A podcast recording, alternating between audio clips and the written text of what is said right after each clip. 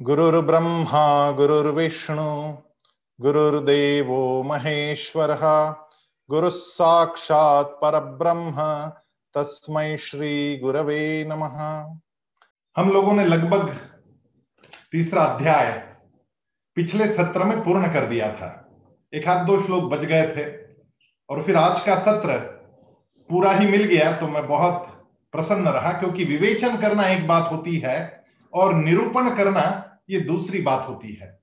विवेचन में श्लोक बताना पड़ता है, उसका अर्थ बताना पड़ता है और वो समझाना पड़ता है। लेकिन निरूपण में उससे बाहर भी निकल कर जा सकते हैं।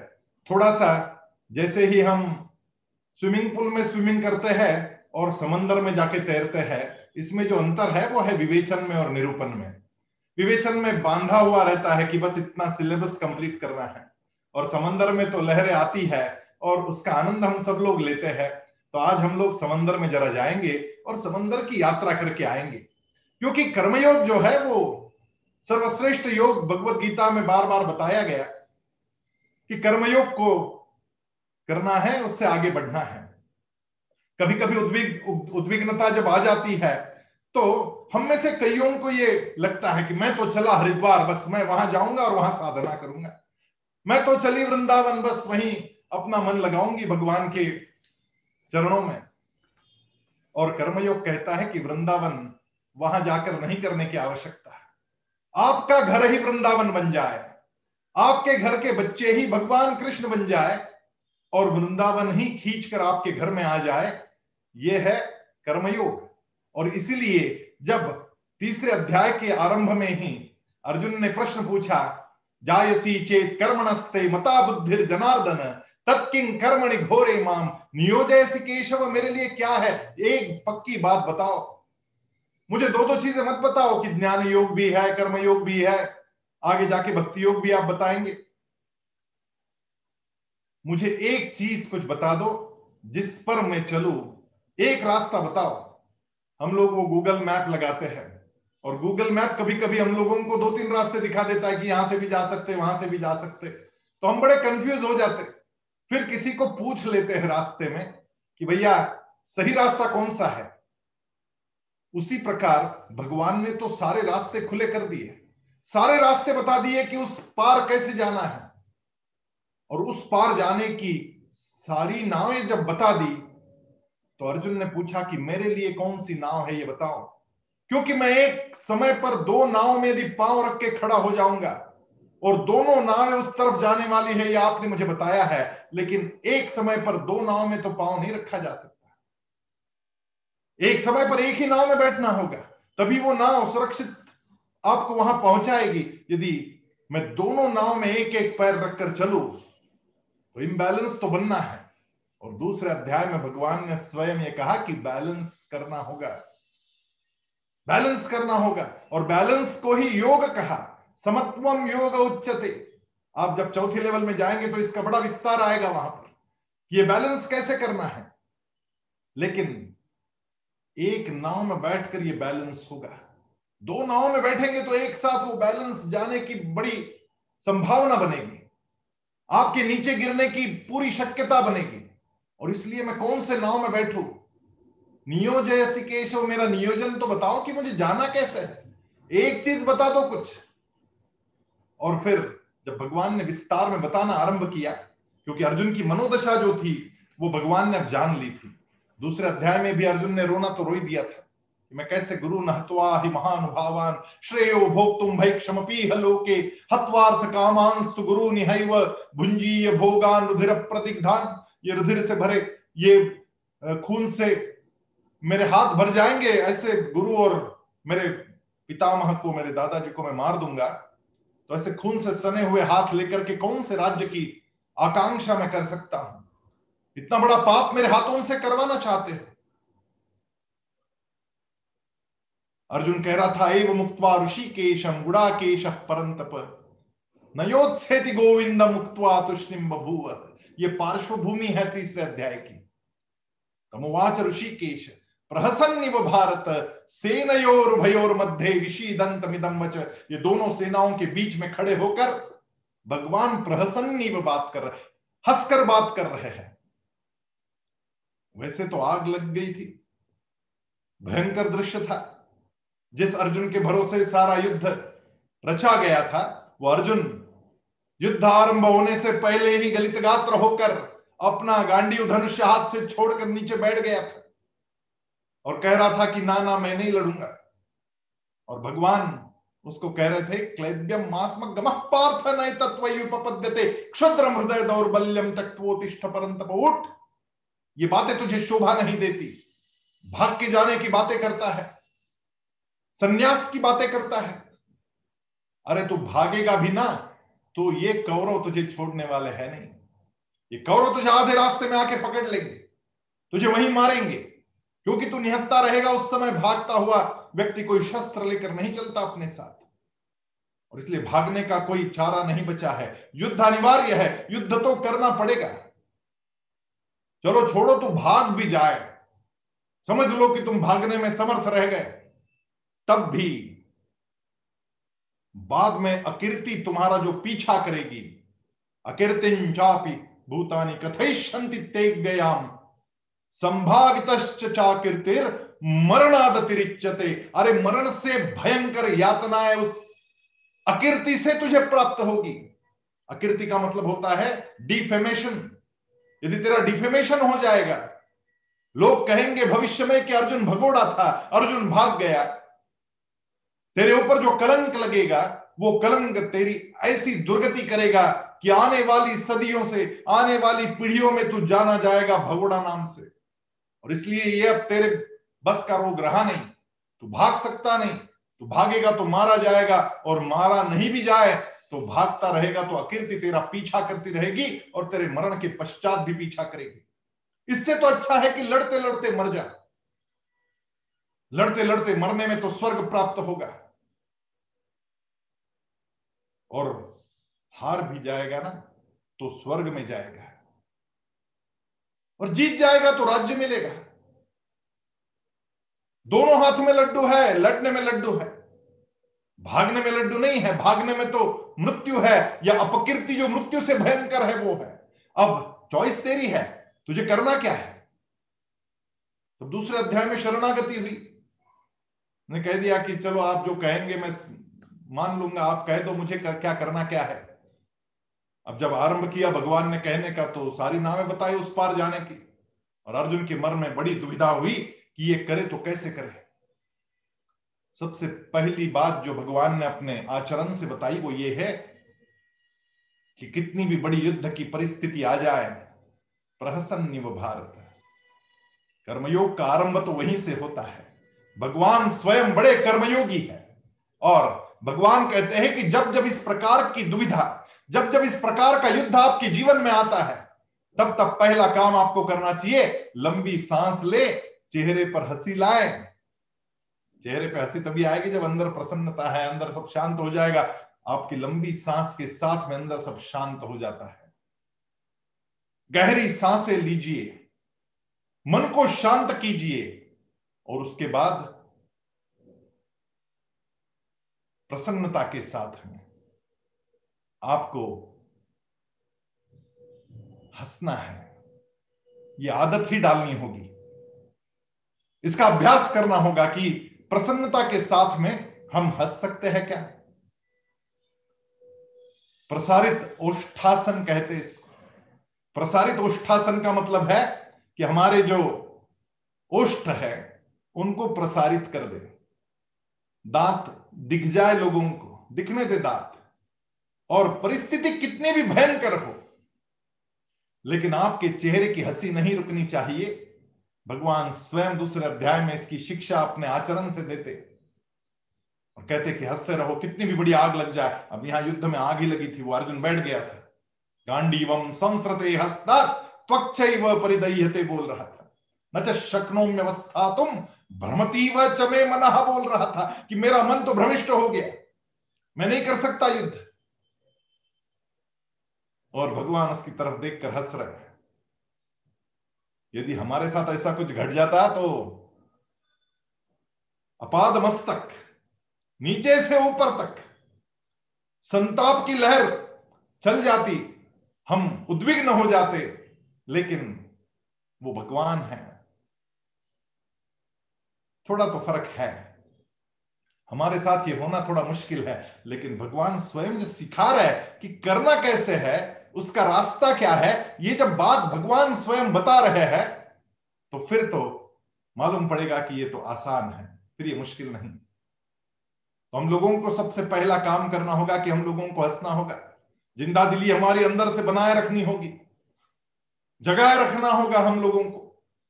सोना नहीं है, भागना नहीं है, जागना है, सजग रहना है। We should be aware from within कि बाहर घट क्या रहा है? और अंदर से जागना होगा, सजग बनना होगा, समत्व लाना होगा बैलेंस रखना, सीखना होगा। समदुख सुख स्वस्थ समलोष्टाश्वकांचन तुल्य प्रिया प्रियोधीर चौदह अध्याय, याद किया ना आपने? याद है ना वो? भूल मत जाना, क्योंकि ये सारी बातें तभी आएगी जब पीछे का याद रहेगा। आज परीक्षा चल रही थी और परीक्षा में बहुत अच्छे अच्छे याद करके आ रहे थे आप सब लोग। बड़ा अच्छा लग रहा था। मानापमान योस्तुल्य तुल्य निंदा, तुल्यो मित्रार, मित्रारि पक्षयो हो सर्वारंभ परित्यागी गुणातीत उच्चते गुणातीत कैसे बन जाए? इसकी बात हम लोगों ने चौदहवें अध्याय में सीखी कि हम तीनों गुणों से परे कैसे निकल जाए। सत्व गुण से रजोगुण से और तमोगुण से भी आगे कैसे बढ़ जाए? हमारे अंदर का सत्व गुण बढ़ते बढ़ते हम गुणातीत कैसे बन जाए? इसके बारे में हमने सीखा। लेकिन तीसरे अध्याय में भगवान कहते हैं कि बिना टीम वर्क के ये संभव नहीं। आपको यदि कर्मयोगी बनना है तो आपको सबसे पहले है आपका परिवार। आपके परिवार की टीम बनी हुई है। हो जाते हैं कभी कभी मतभेद। लेकिन मतभेद ये स्टॉर्मिंग है। स्टॉर्मिंग जहाँ नहीं है, जहाँ मतभेद नहीं है, वहाँ समझ लेना कि सब कुछ खत्म हो गया है। मुर्दा हो चुका, एक बार आदमी मर जाए, फिर कौन से मतभेद? मतभेद तो ज़िंदा दिली का परिचायक है। परिचय है ज़िंदा दिली का कि हमारे अंदर मतभेद है। स्वीकार करो उन मतभेदों को, क्योंकि टीम भगवान स्वयं करते, कहते हैं, देवान भावयतानेन, ते देवा भावयंतु परस्परम भावयंत श्रेय परम वापसित भगवान स्वयं कह रहे कि, अरे, भगवान और भक्त में भी ऐसा सामंजस्य होना चाहिए परस्परम भावयंत देवान भावयतानेन, ते देवा भावयंतु कि भक्त जो है यज्ञ के माध्यम से भगवान को प्रसन्न करता है। अब यज्ञ, यानी फिर वो हवन वाला यज्ञ नहीं। जो जो काम भगवान को प्रसन्न प्रसन्न करेंगे, वो सारे काम यज्ञ।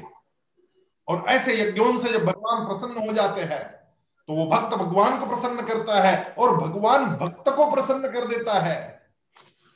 इसलिए तो कहते, पुरानी कथा है जब हम पढ़ते, भगवान प्रसन्न हो गए और वरदान दे दिया।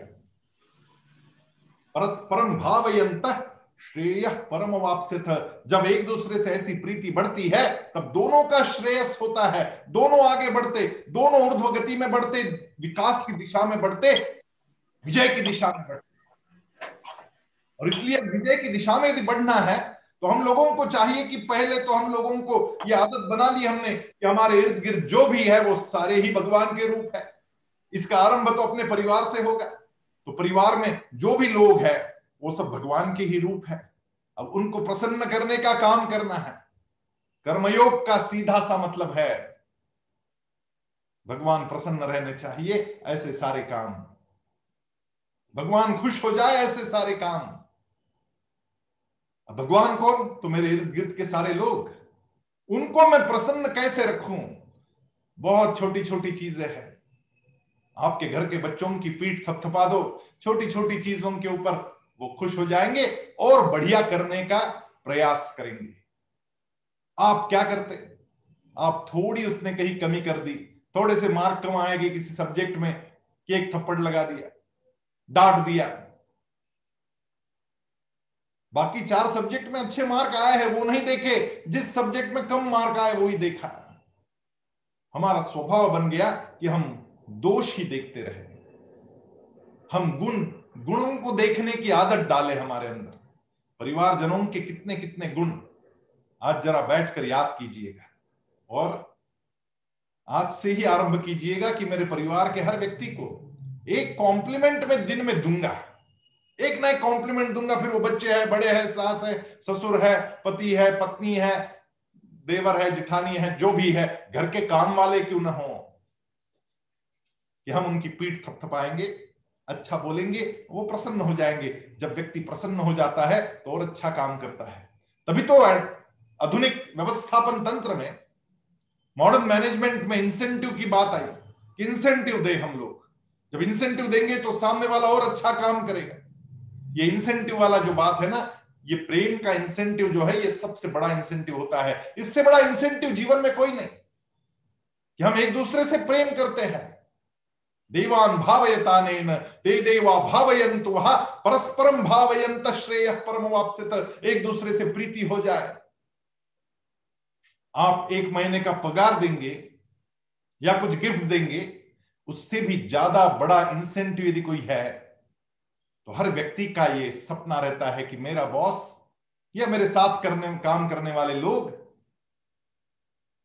थोड़ा मुझे अप्रिशिएट कर दे। थोड़ी मेरी स्तुति कर दे। मुझे अच्छा कहे। ये होता है फॉर्मिंग हम लोग स्टॉर्मिंग की बात करते हैं, केवल झगड़ों की बात करते। फॉर्मिंग की बात ही नहीं करते कि हम टीम को फॉर्मिंग कैसे करेंगे। और फॉर्मिंग के जो तरीके हैं, वो है भजन और भोजन। कि हम भोजन के लिए साथ में बैठे और भजन साथ में करें। ये दो काम जब साथ साथ हो जाएँगे तो परिवार में फॉर्मिंग शुरू हो जाती है। और वो भी भोजन टीवी के सामने नहीं। भोजन भोजन की जगह पर, लेकिन सब साथ में बैठकर, और उस समय जो भी डिस्कशन के मुद्दे होंगे, वो प्रीति के होंगे, प्रेम के होंगे। किसी की बुराई नहीं होगी। नियम होना चाहिए कि भोजन के टेबल पर दूसरे किसी की भी बुराई हम करेंगे नहीं। टीवी के सामने बैठकर तो बिल्कुल भी नहीं, क्योंकि वहाँ पे तो सब बुराई बुराई चल रही है किसी ना किसी की। और इसलिए भोजन के स्थान पर बैठकर हम लोग कुछ अच्छी बातें करें, ये फॉर्मिंग है। फॉर्मिंग में थोड़ा बहुत स्टॉर्मिंग आ जाएगा, कोई प्रॉब्लम नहीं, लेकिन उसका भी स्वीकार करें। सहज स्वीकार, ये कर्मयोग का दूसरा सूत्र है। हम स्वीकार करना सीखें जैसे ही स्वीकार करते हैं, थोड़ा बहुत खिंचाव हो गया, तनाव हो गया, ठीक बात है, कोई अड़चन नहीं। उसके बाद में स्टॉर्मिंग के बाद में नॉर्मिंग होता ही होता है। फिर सब कुछ ठीक होता है, जैसे कि हम किसी पानी में बहते पत्थर फेंक दे और तरंगे उठती है। थोड़ी देर बाद फिर वो तरंगे ठीक हो जाती है। उसी प्रकार जब जब स्टॉर्मिंग होता है, उसके बाद का निसर्गकृत नियम है कि नॉर्मिंग तो होना ही होना है।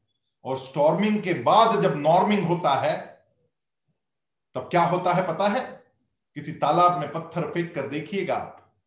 जब आप पत्थर फेंकेंगे तो पता चलता है कि ऊपर मिट्टी भरा पानी फैल गया और थोड़ी देर रुक गए तो पता चलता है कि पानी फिर तरल हो गया, पहले से ज़्यादा शुद्ध हो गया। निकाल कर देखिएगा, बिल्कुल तरल पानी मिलता है, पीने योग्य पानी। जब भी स्टॉर्मिंग होता है उसके बाद नॉर्मिंग होता है। और नॉर्मिंग के बाद ही टीम परफॉर्मिंग होती है, ये सूत्र है storming, for, norming, storming, forming forming, storming, norming और परफॉर्मिंग, ये सूत्र है। आपकी टीम, परिवार की यदि परफॉर्मिंग हो, ऐसा लगता है तो कर्मयोग के मार्ग पर चले हम लोग, और एक दूसरे का हाथ ऐसा मजबूती से पकड़कर चले, क्योंकि हमारा परिवार ही हमारी सबसे बड़ी ताकत है। भागेंगे कहा? हरिद्वार और वृंदावन। अरे, वृंदावन आपको घर में लाना है। कर्मयोग की शिक्षा यही है कि हमको वृंदावन घर में लाना है। और जब हम घर में वृंदावन लाएँगे तो उसके लिए करना क्या होगा? टाइम देना होगा। एक दूसरे को टाइम दे कम्युनिकेट करें। कम्युनिकेट कम्युनिकेट एंड कम्युनिकेट यही रास्ता है। संवाद के बिना हमारे तुकाराम महाराज कहते, तुटे वाद संवाद ते थे करावा। जब जब कहीं पर भी इस प्रकार की स्टॉर्मिंग हो जाए तो संवाद के माध्यम से आप आगे आसानी से बढ़ सकते हैं। जहाँ वाद हो जाए, वहाँ संवाद बड़ा ज़रूरी है। संवाद के बिना वाद बंद नहीं हो सकते। और परिवार हमारी इतनी बड़ी ताकत है। परिवार से बड़ी और कोई ताकत नहीं। जब भाई एक साथ रहते एक साथ काम करते, एक दूसरे को समय देते, तब वो जो टीम होती है, वो सबसे बड़ी परफॉर्मिंग टीम होती है। और इसीलिए आज यदि भारत विश्व के बाज़ार में सबसे बड़ी चुनौती बन के उभर रहा है, उसका कारण है, बाकी देशों में कॉरपोरेट कल्चर आया और हमारे देश में अभी भी फैमिली कल्चर बना हुआ है। जहाँ पर फैमिली कल्चर बना हुआ है, वहाँ पर रेट नीचे आ जाती है क्योंकि परस्पर विश्वास के साथ में आगे बढ़ते हैं लोग। जो काम करने के लिए चार लोगों की टीम अन्य देशों में काम करती कॉरपोरेट कल्चर में काम करती, वहाँ एक के भरोसे सारा काम किया जा सकता है क्योंकि भरोसा सबसे बड़ी चीज़ होती है। जहाँ भरोसा नहीं, वहाँ एक के ऊपर एक एक के ऊपर एक लोग लगाने पड़ते कि नीचे वाला काम ठीक कर रहा है, नहीं कर रहा है, देखो। फिर जब चार लोग लगाए जाते तो कॉस्ट ऑफ़ प्रोडक्शन बढ़ जाती। फैमिली कल्चर का सबसे बड़ा सूत्र यही है कि हम लोग जब फैमिली में काम करते हैं तो परिवार में कॉस्ट ऑफ़ प्रोडक्शन नीचे चली जाती ओवरहेड्स कम हो जाते और कर्मयोग के मार्ग पर हम आगे बढ़ते और विजयी होते ही होते हैं। लेकिन यह करने के लिए इसी अध्याय में भगवान को जब अर्जुन ने प्रश्न पूछा, अथ केन प्रयुक्त पापन चरति पुरुष? अनिच्छन्न वार्ष्णेय बलोदि बलादिव नियोजित। हे कृष्ण तो फिर यह मनुष्य स्वयं न चाहता हुए बलात् लगाए हुए की भांति किस, किससे प्रेरित होकर पाप का आचरण करता है? बताओ मुझे। परिवार टूटते यही है। जब दो भाई में, भाइयों में अविश्वास होता है, उसका एकमात्र कारण यदि कोई होता है तो वो ये है, अर्जुन का ये सवाल हम लोगों को जब भगवान जवाब देंगे तो उसका जवाब मिल जाएगा। भगवान कह रहे काम एश क्रोध एश रजोगुण समुद्भव, महाशनो, महापापमा विद्धे न मिह वैरिणम। तुम्हारे सबसे बड़े वैरी यदि कोई है तो वो कामनाएँ हैं, और वो क्रोध है। ये कामनाएँ और वो क्रोध, ये हमें लेकर डूबता है, क्योंकि तो रजोगुण से इनका उद्भव है। महाशनो, महापापमा, ये ये भयंकर महापाप। ऐसे भयंकर वैरी है, ये दोनों विषय काम एश कामनाएँ कि मेरे पास थोड़ा ज़्यादा होना चाहिए, ये कामना ये परिवार को तोड़ती है। मेरे पास थोड़ा ज़्यादा होना चाहिए, मैं रख लेता हूँ थोड़ा कुछ मेरे पास। ये भावना जिस क्षण हमारे मन में आई, ये कामना जिस क्षण हमारे मन में आई, हमारा परिवार टूटने की कगार पर खड़ा हो जाता है, क्योंकि एक तरफ़ कामना आती है तो दूसरी तरफ़ से क्रोध आता है। जब पता चलता है कि एक भाई कामना में फंस रहा है, गले पे बैठा है तो पैसे निकालता है तो स्वाभाविक रूप से दूसरे भाई को क्रोध आता है कि ये क्या चल रहा है, और फिर टूटना आरंभ होता है। फिर टूटना आरंभ होता है। ये दोनों चीज़ें इतनी भयंकर है, काम और क्रोध। ये हमारे सबसे बड़े शत्रु है। विद्धे न मिह वैरिणम। कर्मयोग यदि करना है, कर्मयोग के रास्ते पर यदि आगे बढ़ना है तो आपको एक ही काम करना पड़ेगा कि आपकी कामनाओं पर विजय प्राप्त करना होगा।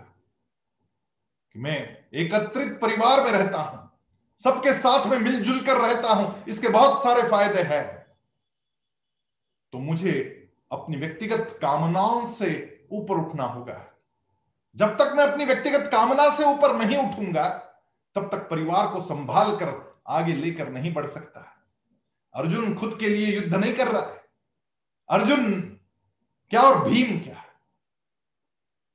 राजा कौन बनने वाला है? राजा युधिष्ठिर बनने वाला है। जिसके कारण चौदह वर्षों का, तेरह वर्षों का ये भयंकर, बारह वर्षों का वनवास और एक वर्ष का अज्ञातवास, ऐसे तेरह वर्ष जो भयंकर बिताने पड़े, उसके कारण युधिष्ठिर, क्योंकि उन्होंने हा भर दी, द्वितक द्युत खेलने के लिए द्युत क्रीड़ा के लिए हा भर दी और तो और सब कुछ हारते चले गए। यहाँ तक कि द्रौपदी को दाव पे लगा दिया। वो शकुनी के चक्कर में आ गए। कामना। राजा वो बनने वाले हैं। और नकुल, सहदेव, अर्जुन, भीम सब लड़ इसलिए रहे कि राजा उनको बनाएँगे मन में भाव, स्वार्थ का नहीं, परिवार पक्का है। और बिल्कुल उसके उल्टा है। कौरवों की सेना में लोग बिना इच्छा के आए हैं। उनको, दुर्योधन को राजा बनाने के लिए हर एक जन अपनी अपनी प्रतिज्ञा के कारण और कामना के कारण आया है। भीष्म क्यों आए? क्योंकि उन्होंने कभी प्रतिज्ञा ले रखी थी कि मैं तो सिंहासन पर से जो बोलेगा, उसी की आज्ञा का पालन करूँगा। अब सिंहासन पर बैठे हैं धृतराष्ट्र। वो स्वयं अंधे और उनका पुत्र, दुर्योधन कुपुत्र। वो राज्य चला रहा है और सिंहासन से आज्ञाएँ दे दिलवा रहा है तो उनकी आज्ञा का पालन करना भीष्माचार्य का बिल्कुल उनको कोई चारा नहीं रहा, उनको वो करना पड़ा। द्रोणाचार्य कामना थी। कामना के कारण बंधे हुए हैं, क्योंकि पेमेंट मिल रही थी। कौरवों की तरफ़ से। तो बंधे हुए थे। शिक्षा को कभी बेचना नहीं चाहिए, इस परंपरा को उन्होंने तोड़ा था। और उन्होंने नौकरी स्वीकारी थी। बाकी सारे गुरु उस समय अपने अपने आश्रम में बैठकर पढ़ाते थे। वो कभी राजगृह नहीं जाते थे पढ़ाने के लिए। द्रोणाचार्य राजगृह में आकर पढ़ाने लगे। जब अपने बच्चों को किसी गुरु के आश्रम में, सन्निधि में सिखाना होता था तो राजा को अपना मुकुट और अपने जूते उतार कर और अपनी सेना को त्याग कर अपने बच्चों को लेकर गुरु के शरण में जाना पड़ता था, प्रणाम करना पड़ता था। मुकुट लेकर नहीं जा सकते थे शस्त्र अस्त्र लेकर नहीं जा सकते थे। इसका मतलब राजा का अहंकार और अभिमान सारा आश्रम के दरवाजे के बाहर जूते उतार कर फिर अंदर निकलना पड़ता था। और जाकर प्रणाम करते और अपने बच्चों को वहाँ सौंपते तो गुरु जी कुछ नहीं मांगते। कोई फ़ीस नहीं होती थी। वो तो बाद में बच्चे को लग जाए कि अच्छा है, मेरे गुरुजी को मुझे कुछ देना चाहिए तो गुरु दक्षिणा दी जाती थी। अन्यथा गुरुजी का मांगना कुछ नहीं होता था। और राजा वो सारे व्यवस्थाएँ इसलिए संभाल था कि उसके बच्चे वहाँ पढ़ रहे हैं। उनको भोजन मिलना चाहिए। तो राजा के घर से सारी व्यवस्था देखी भी जाती थी। लेकिन गुरु नहीं माँगता था अपने लिए। द्रोणाचार्य ऐसे गुरु थे जो राजा के घर चले गए। और इसलिए उनको भी अधर्म के साथ में युद्ध में खड़ा हुआ होना पड़ा, क्योंकि कामना थी। काम एश क्रोध एश रजोगुण समुद्भव। महाशनो महापापमा, विद्धे न मिह वैरिणम। ये वैरी, खुद के वैरी बन गए थे वहाँ पर। तो स्वाभाविक रूप से जीत किसकी होनी थी, ये पक्की बात थी, क्योंकि टीम पक्की थी अर्जुन की। और दुर्योधन की टीम में सारे अपने अपने स्वार्थ के और प्रतिज्ञाओं के कारण वहाँ इकट्ठा थे। तो जिसकी टीम पक्की है, उसकी विजय होना निश्चित है। गीता इसीलिए जाननी है कि हम विजय को प्राप्त करें। जानो गीता, बनो विजेता। बाकी सारे धर्मशास्त्र जो कहे गए, वो केवल मन की शांति के लिए कहे गए। लेकिन गीता ऐसा धर्मशास्त्र है जो आपको विजय की ओर ले जाता है। आपको गुफा में नहीं ले जाता, आपको सन्यास लेने नहीं कहता। वो आपको यहीं पर रहकर कमल की भांति। जो जल में रहूँ तो जो जग में रहूँ तो ऐसे रहूँ, जो जल में कमल का फूल रहे। जो जग में रहूँ तो ऐसे रहूँ, जो जल में कमल का फूल रहे, इस भावना को सिखाता है कि संसार को त्यागना नहीं है, कहीं भागना नहीं है, बस जागना है। और ये जागने से ही विजय प्राप्त होगी। तो मैंने इक्यावन एपिसोड इसके बनाए। कि भगवत गीता में विजय के कौन से कौन से मंत्र बनाए? जानो गीता, बनो विजेता। पाँच पाँच मिनट के एपिसोड है। हर अध्याय से कुछ कुछ श्लोक लिए। और आधुनिक व्यवस्थापन तंत्र के कौन से मंत्र भगवत गीता में आते हैं, इसके एक सीरीज़ मैंने बनाए आप ज़रूर देखिएगा समय मिलने पर। वो इक्यावन एपिसोड है। संजय मालपानी यूट्यूब पे टाइप करेंगे तो उसमें आ जाएगा। वो सारे एपिसोड आप लोगों को विजय का मार्ग दिखाएँगे क्योंकि भगवत गीता विजय सिखाती है। भगवत गीता जगाती है। भगवत गीता आपको कर्म योग सिखाती है। कर्म योग का जो डिफरेंस हम लोगों ने पिछली बार भी देखा था, थोड़ा और मैं बता देता हूँ आगे चलकर। जहाँ पर हमारा केवल, हमारी केवल बुद्धि कहती है कि ये काम आपको करना है। बुद्धि कह रही है कि काम करना है। मन मरे मरे काम कर रहा है इच्छा नहीं है, लेकिन फिर भी कर रहा है। आलस है, कष्ट है, फिर भी कर रहा है क्योंकि अनिवार्य है। जब अनिवार्यता होती है और वो काम हमें करना पड़ता है तो वो कर्म होता है। क्योंकि उसके साथ हमारा कुछ स्वार्थ जुड़ा हुआ होता है। कुछ अपेक्षाएँ, कुछ आकांक्षाएँ जुड़ी हुई होती है। So we have no other choice सुबह उठ के नौ बजे नौकरी पे जाना तो जाना है। कोई चॉइस नहीं। सुबह उठकर रसोई करनी है तो करनी है, कोई चॉइस नहीं। आज थोड़ा बदन दर्द है, आज बड़ा आलस आ रहा है, मन कर रहा है, नहीं करो, लेकिन फिर भी करनी पड़ती है क्योंकि मैं नहीं करूँगी रसोई तो घर के लोग भूखे रह जाएँगे तो रसोई करनी पड़ती है। तो ये सारा कर्म है, जहाँ पर बुद्धि कहती है कि करना तो पड़ेगा, और शरीर को घसीटते हुए क्यों ना हो, वो काम करना पड़ता है, उसको कहते कर्म। इसके बिल्कुल विपरीत भी होता है। मन कहता है, कर लो। और बुद्धि कहते कि ये काम नहीं तुम्हारे लायक। इस काम से तुम्हारी अकीर्ति हो सकती है। ये काम तुम्हारे लिए बना हुआ नहीं है। यहाँ ये काम करोगे तो लोग छीथू करेंगे तुम्हारे ऊपर। ये काम नहीं करना चाहिए। लेकिन मन कहता है, करो करो। कुछ नहीं फ़र्क पड़ता।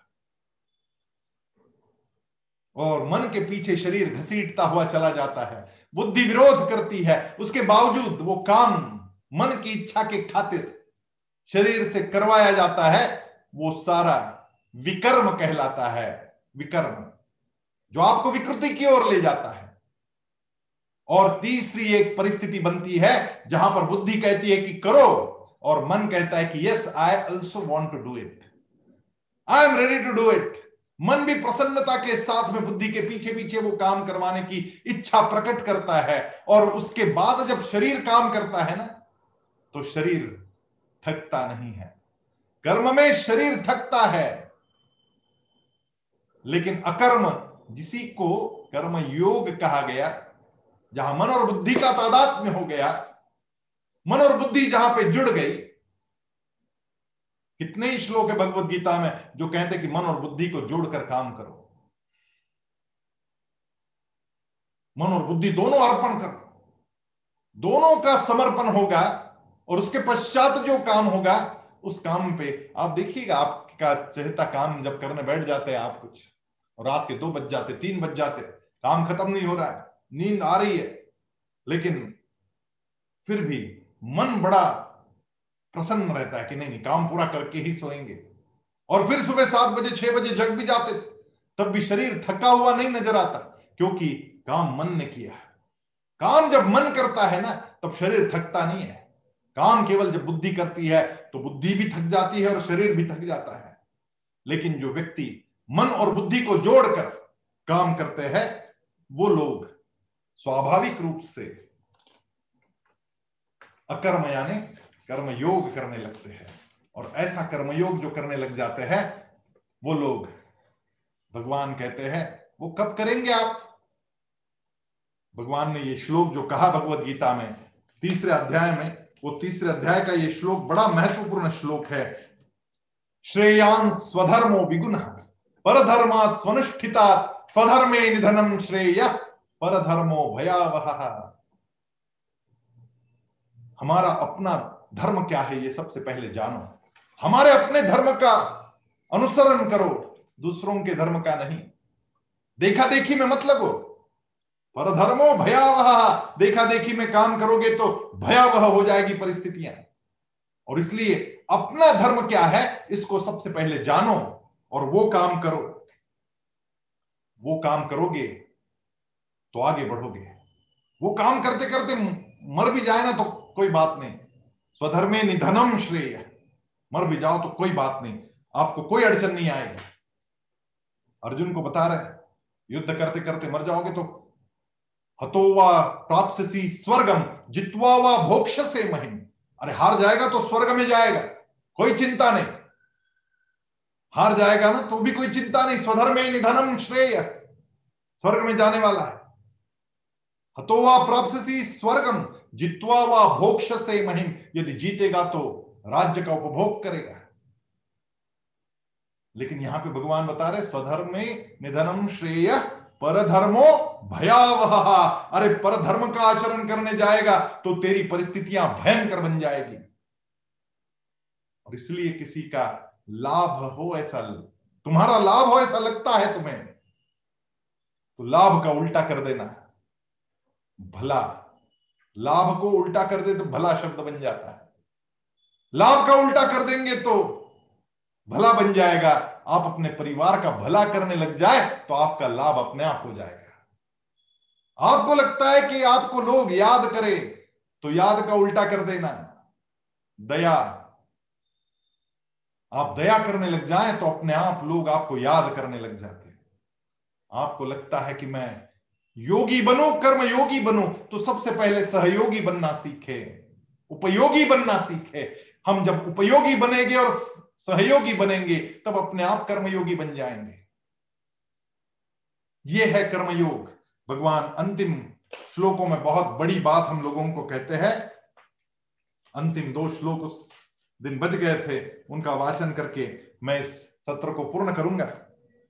भगवान ने कहा, इंद्रियाणी मनोबुद्धिर अस्याधिष्ठान मुच्यते एतैर्विमोहयत्तेश ज्ञानमावृत्य देहिनम इंद्रिया मन और बुद्धि, ये सब इसके वासस्थान कहे जाते हैं। यह काम इन मन, बुद्धि और इंद्रियों के द्वारा ही ज्ञान को आच्छादित करके जीवात्मा को मोहित करता है। हमारा जीवात्मा मोहित कैसे हो जाता है? क्योंकि ज्ञान पर आच्छादन आ जाता है। हम भूल जाते कि करना क्या है। वो धूल आ जाती है आईने पर तो प्रतिबिंब अच्छा नहीं दिखता। तो हमारे बुद्धि पर कौन सी धूल जमा हो जाती, किस प्रकार का आच्छादन हो जाता? भगवान कह रहे कि हमारे मन में जो कामनाएँ पैदा होती है, उनका आच्छादन हो जाता है। हमारा स्वार्थ आच्छादित कर देता है ज्ञान को, और इसलिए निस्वार्थ बन के आगे बढ़ो। भगवान कह रहे तस्मात्म इंद्रियाद नियम्य भरतर्षभ पापमानम प्रजही हेनम ज्ञान, विज्ञान नाशनम। इसलिए है अर्जुन, तू पहले इंद्रियों को वश में करना सीख। इस ज्ञान और विज्ञान का नाश करने वाले महान पापी काम को, इन सारी कामनाओं को अवश्य ही बलपूर्वक मार डाल। दुर्योधन को मारने से पहले अपने इंद्रियों में उत्पन्न होने वाले काम को मारने की बात भगवान अर्जुन को सिखा रहे हैं।